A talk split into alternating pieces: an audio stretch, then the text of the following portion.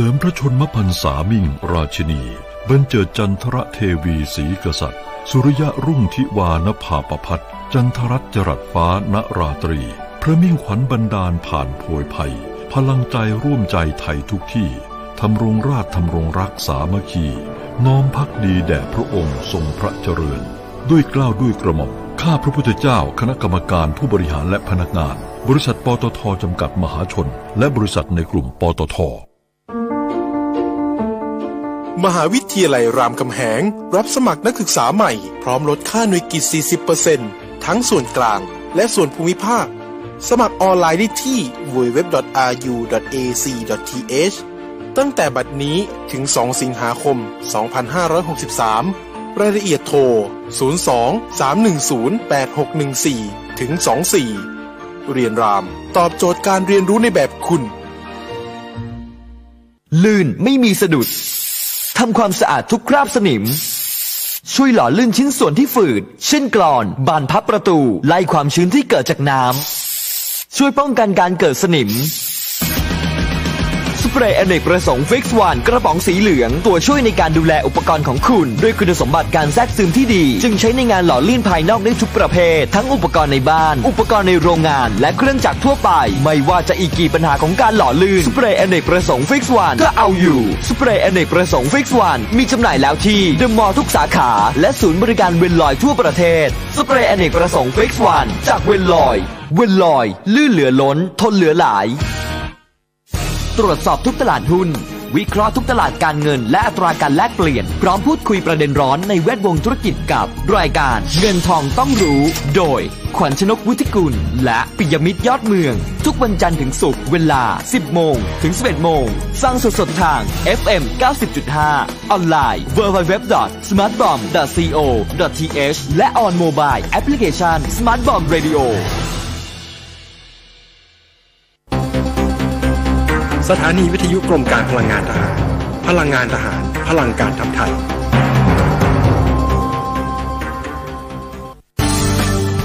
รายการ Insider Talk โดยธนงขันทองและทีมงาน น้ำมันเครื่องเวลลอย เวลลอย ลื่นเหลือล้น ทนเหลือหลาย อรุณสวัสดิ์ท่านผู้ฟังทางมิติข่าว 90.5 ครับ ในเวลาของรายการ Insider Talk วันนี้เราพบกันเช้าวันแรกของเดือนใหม่แล้วนะครับ วันจันทร์ที่ 1 มิถุนายน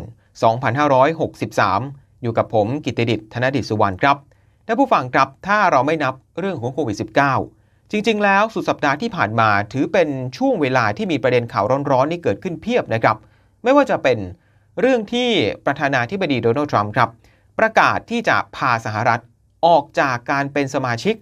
ขององค์การอนามัยโลกหรือ WHO นะครับ คือเป็นการยกระดับจากเดิมครับที่สหรัฐเนี่ยประกาศระงงับเงินสนับสนุนที่ปกตินะฮะสหรัฐให้ปีปีหนึ่งมากกว่า 400 ล้านดอลลาร์ หรือคิดเป็นสัดส่วนประมาณ 15%ของงบประมาณ WHO ทั้งหมด แต่คราวนี้คือไม่ใช่แค่นั้นละฮะ ไม่ใช่แค่ระงงับงบประมาณ แต่สหรัฐเนี่ยจะถอนตัวออกจากการเป็นสมาชิก WHO ไปเลยเนี่ยนะฮะ ซึ่งก็ ถูกวิจารณ์พอสมควรครับว่าทำไมทรัมป์ถึงทำแบบนี้ ในช่วงเวลาที่โลกเนี่ยควรจะสามัคคีจับมือกันนะครับเพื่อต่อสู้กับโควิด -19 โดยเฉพาะในประเด็นของความร่วมมือ ในการพัฒนายารักษาในการพัฒนาวัคซีนป้องกัน ซึ่งสาเหตุที่ทรัมป์เนี่ยออกมาประกาศแบบนี้ ก็ยังคงเป็นเหตุผลเดิมๆนะฮะก็คือการไปกล่าวหาว่าองค์การอนามัยโลกเนี่ยเข้าข้างลำเอียงเข้าหาประเทศจีนนะฮะในเรื่องของ การจัดการกับโควิด -19 โดยในการถแถลงล่าสุด ทรัมป์ก็ยังคงบอกงี้ฮะ บอกว่าตอนนี้เนี่ยรัฐบาลจีนสามารถควบคุมองค์การอนามัยโลกได้อย่างเบ็ดเสร็จ คือคำถามก็คือตอนนี้ทรัมป์ตัดสินใจทำแบบนี้เนี่ยมันเกินไปไหมนะฮะเพราะว่าก่อนหน้านี้ในการประชุมใหญ่ขององค์การอนามัยโลกเอง ที่ประชุม ซึ่งหนึ่งในนั้นก็คือสหรัฐเนี่ยก็เห็นด้วยให้มีการตั้งคณะกรรมการขึ้นมาแล้ว ในการตรวจสอบการทำงานของ WHO ในการรับมือโควิด -19 รวมไปถึงให้ตรวจสอบหาต้นต่อต้นกำเนิดที่แท้จริง ของเชื้อไวรัสโคโรนาสายพันธุ์ใหม่ทำไมไม่รอให้มีการตั้งคณะกรรมการขึ้นมา ตรวจสอบกันไปก่อนนะครับ แล้วผลออกมาเป็นยังไงเนี่ย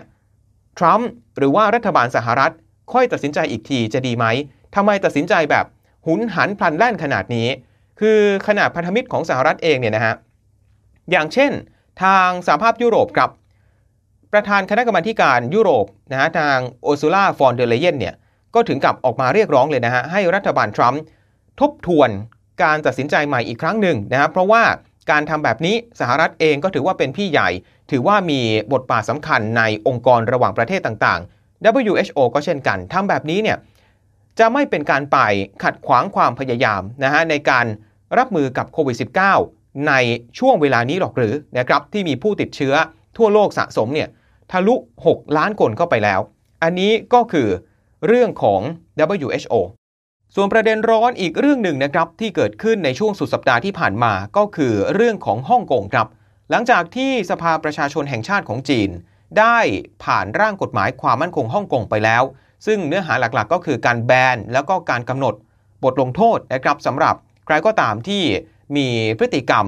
ล้มล้างการปกครอง แบ่งแยกดินแดน ก่อการร้ายแล้วก็ไปช่วยเหลือ ให้กองกำลังต่างชาติเนี่ยเข้ามาแทรกแซงกิจการภายในของฮ่องกงปรากฏว่าทางสหรัฐอเมริกาเองเนี่ยนะฮะก็มองกฎหมายฉบับนี้อยู่แล้วนะครับว่าเป็นการละเมิดหลักการ 1 ประเทศ 2 ระบบ ที่ให้ฮ่องกงเนี่ยมีอำนาจในการปกครองตัวเองนะฮะแล้วทรัมป์ก็เคยออกมาบอกก่อนหน้านี้แล้วนะครับว่า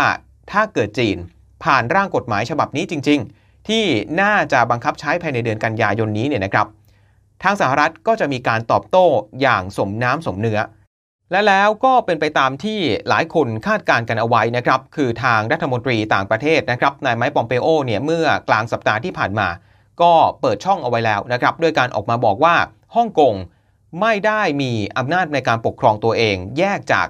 จีนแผ่นดินใหญ่อีกต่อไปนะครับก็เป็นการเปิดทางให้ทรัมป์ครับ สามารถใช้อำนาจในกฎหมายใหม่ที่ผ่านสภาคองเกรสเมื่อปีที่แล้วได้ ก็คือกฎหมายที่ว่าด้วยประชาธิปไตย และสิทธิมนุษยชนฮ่องกงนั่นเองนะครับที่ให้อำนาจประธานาธิบดีตัดสินใจ ระงับ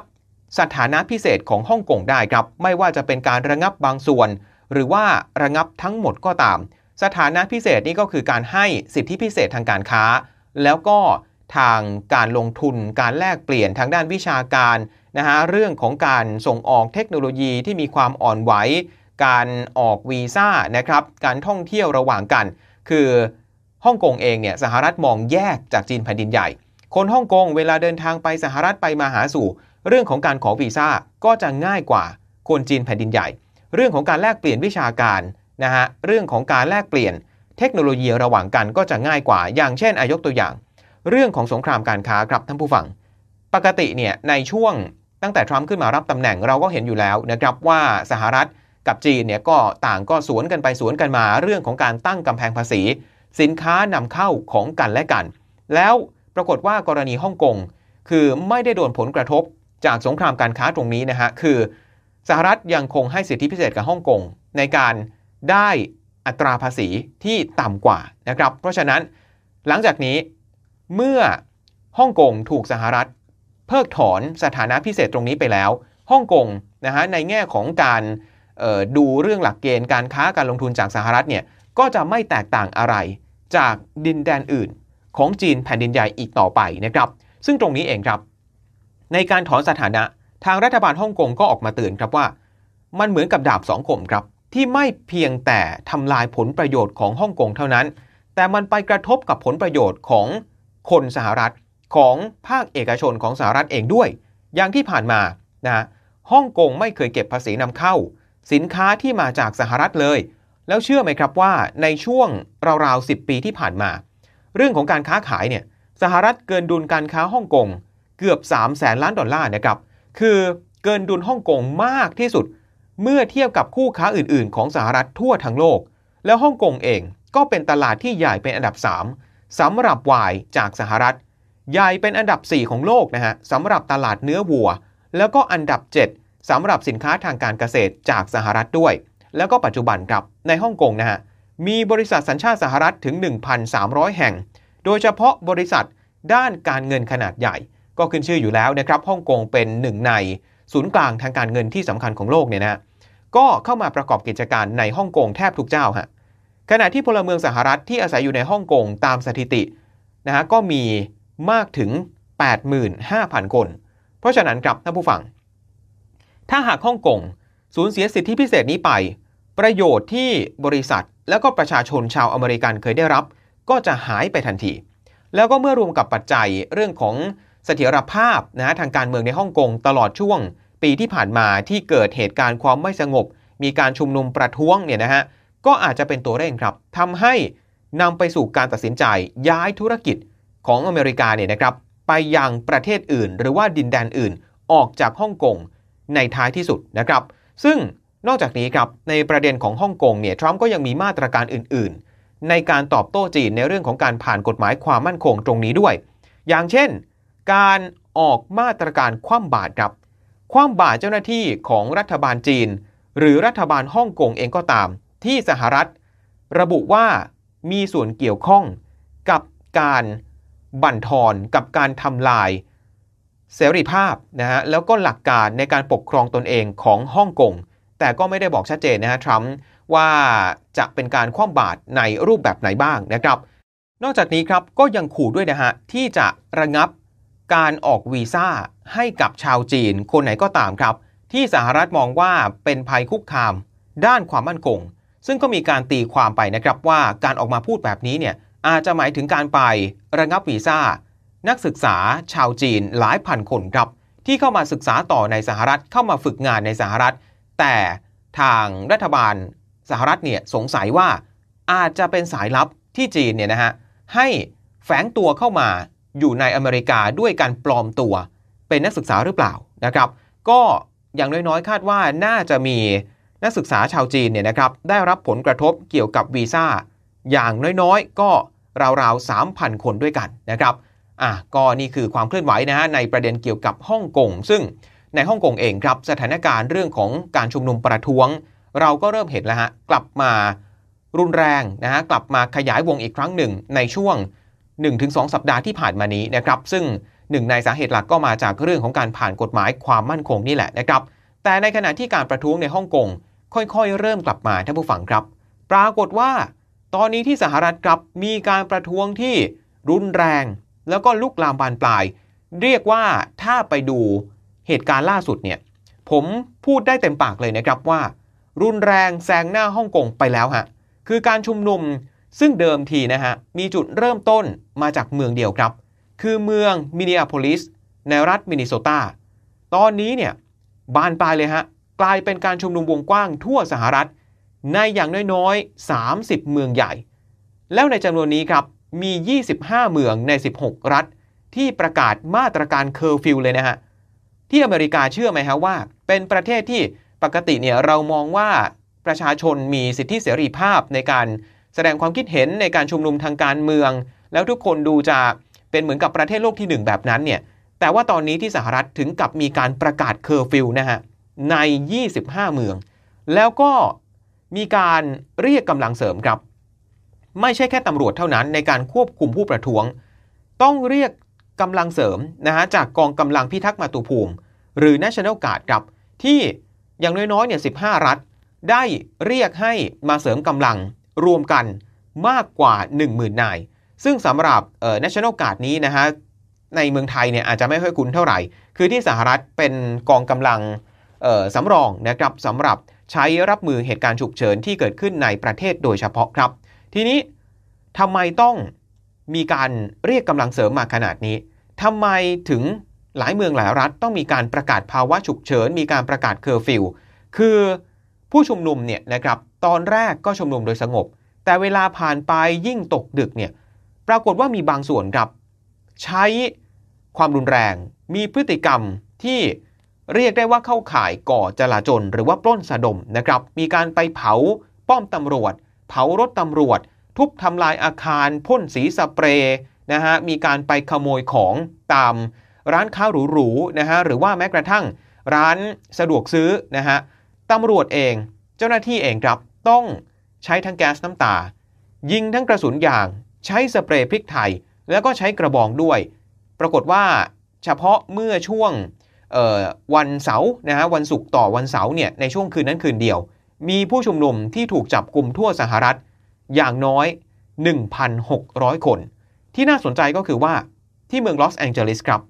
รัฐแคลิฟอร์เนียซึ่งเป็นเมืองที่มีคนไทย อาศัยอยู่เป็นจำนวนมาก เป็นหนึ่งในเมืองที่มีสถานการณ์การชุมนุมประท้วงเนี่ยเลวร้ายที่สุดเลยนะฮะจนกระทั่งทางผู้ว่าการรัฐแคลิฟอร์เนียครับต้องประกาศภาวะฉุกเฉิน นอกจากนี้ การประท้วงที่เรียกว่ารุนแรง แล้วเหตุการณ์น่าเป็นห่วง เกิดขึ้นในอีกหลายเมืองเลยครับ ผมพูดชื่อขึ้นมา ผมเชื่อว่าท่านผู้ฟังเอง ร้องอ๋อแน่นอน เพราะว่าแต่ละเมืองเป็นเมืองใหญ่ เป็นเมืองดัง แล้วคนไทยเองก็รู้จักกันดีอะไล่มาฮะไม่ว่าจะเป็น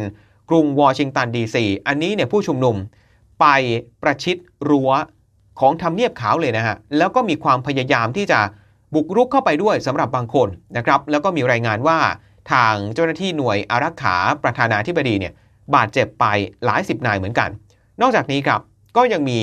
เหตุการณ์ความวุ่นวายเกิดขึ้นทั้งที่นิวยอร์กที่เมืองชิคาโกของรัฐอิลลินอยส์นะฮะมีที่เมืองแอตแลนตารัฐจอร์เจีย เมืองเดนเวอร์ รัฐโคโลราโด เมืองฟิลาเดลเฟีย รัฐเพนซิลเวเนีย เมืองไมอามีรัฐฟลอริดา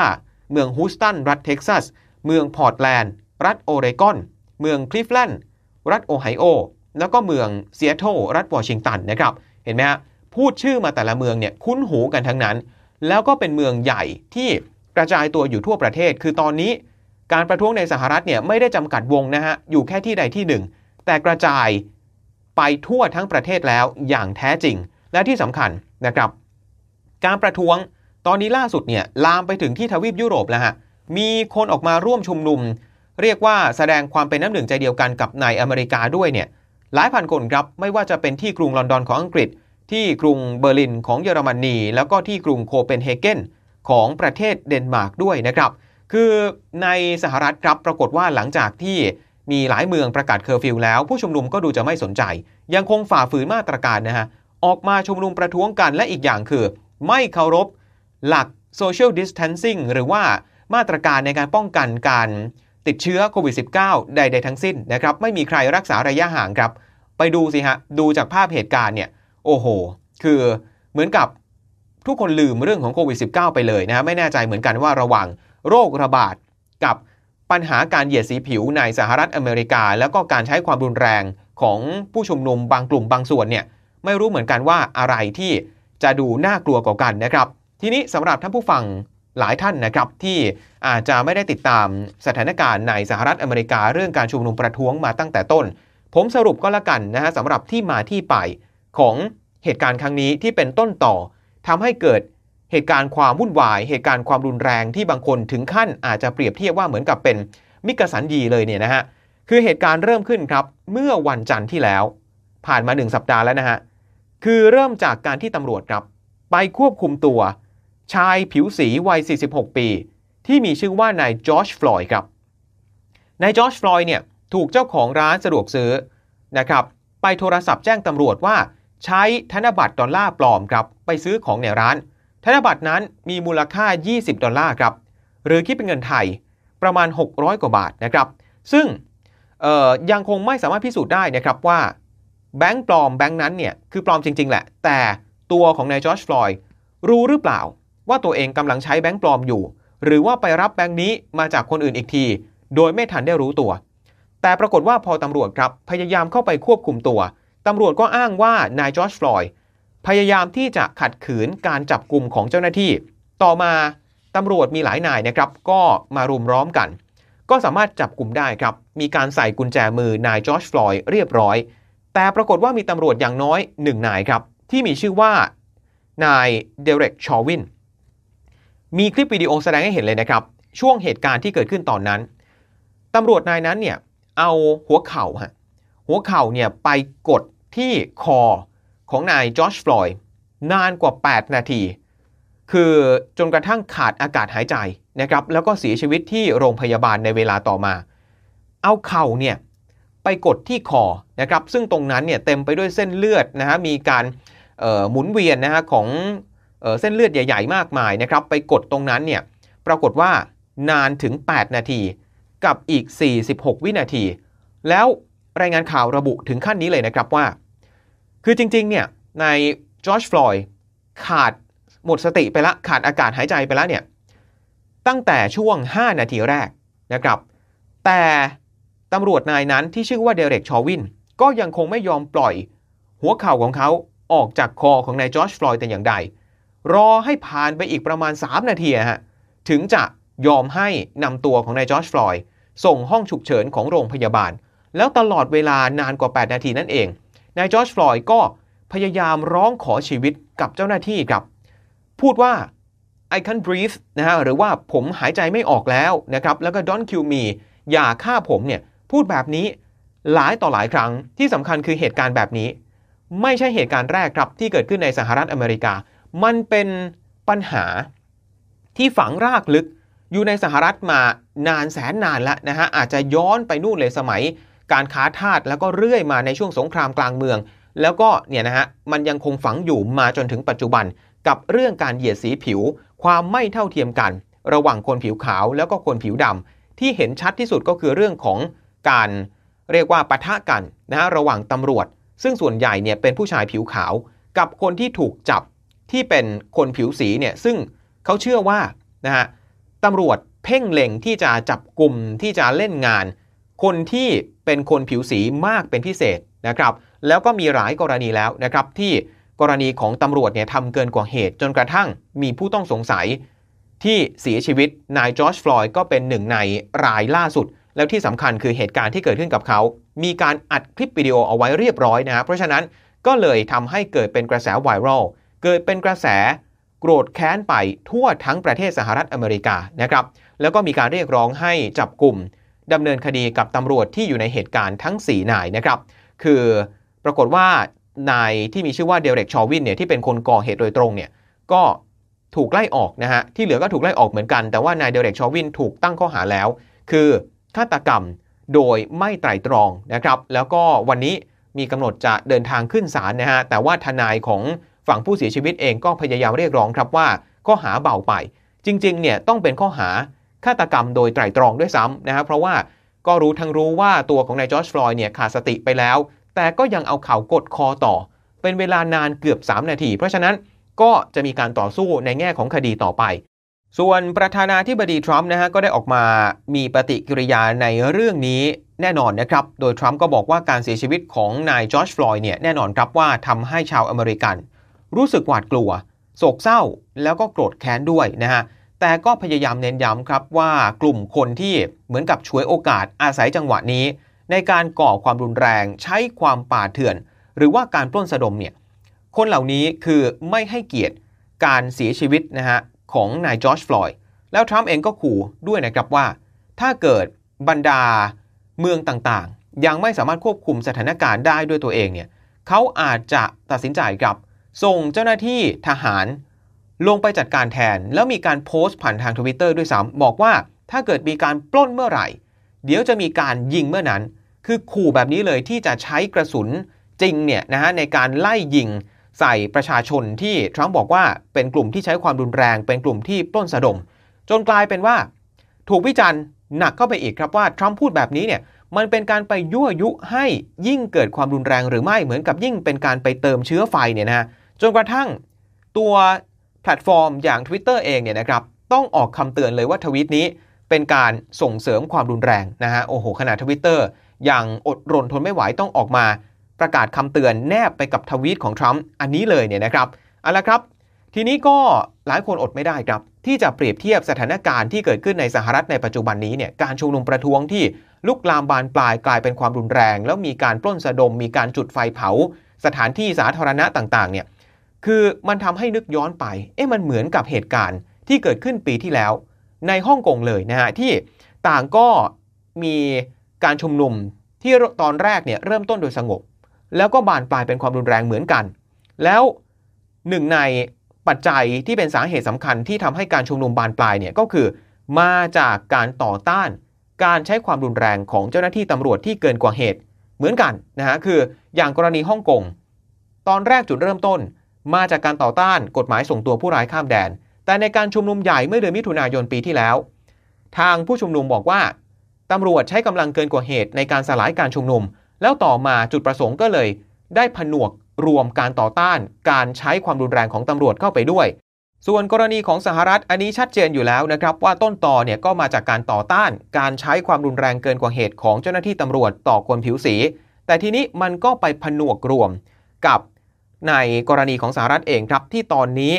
คนกำลังอดอยากกำลังตกงาน คือเจอพิษเศรษฐกิจ คนก็เลยเหมือนกับหลายคนรู้สึกสิ้นหวัง รู้สึกท้อแท้ แล้วก็มีอารมณ์โกรธแค้นปนอยู่ ก็อาจจะอาศัยโอกาสนี้นะในการออกมา เรียกว่าระเบิดอารมณ์ของตัวเองขึ้นมานะครับ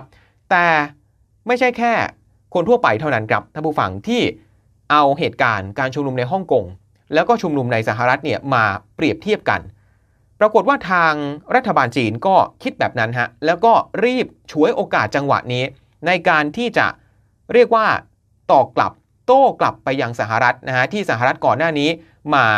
กดดันจีนเรื่องฮ่องกงคราวนี้จีนก็กดดันสหรัฐเรื่องการชุมนุมภายในประเทศบ้างเหมือนกันเอาพามาดูคนแรกครับก็คือโฆษกกระทรวงการต่างประเทศจีนนะครับหัวชุนอิ๋งฮะที่เธอเนี่ยไปโพสต์ในทวิตเตอร์นะครับเป็นภาพที่ capture มาจาก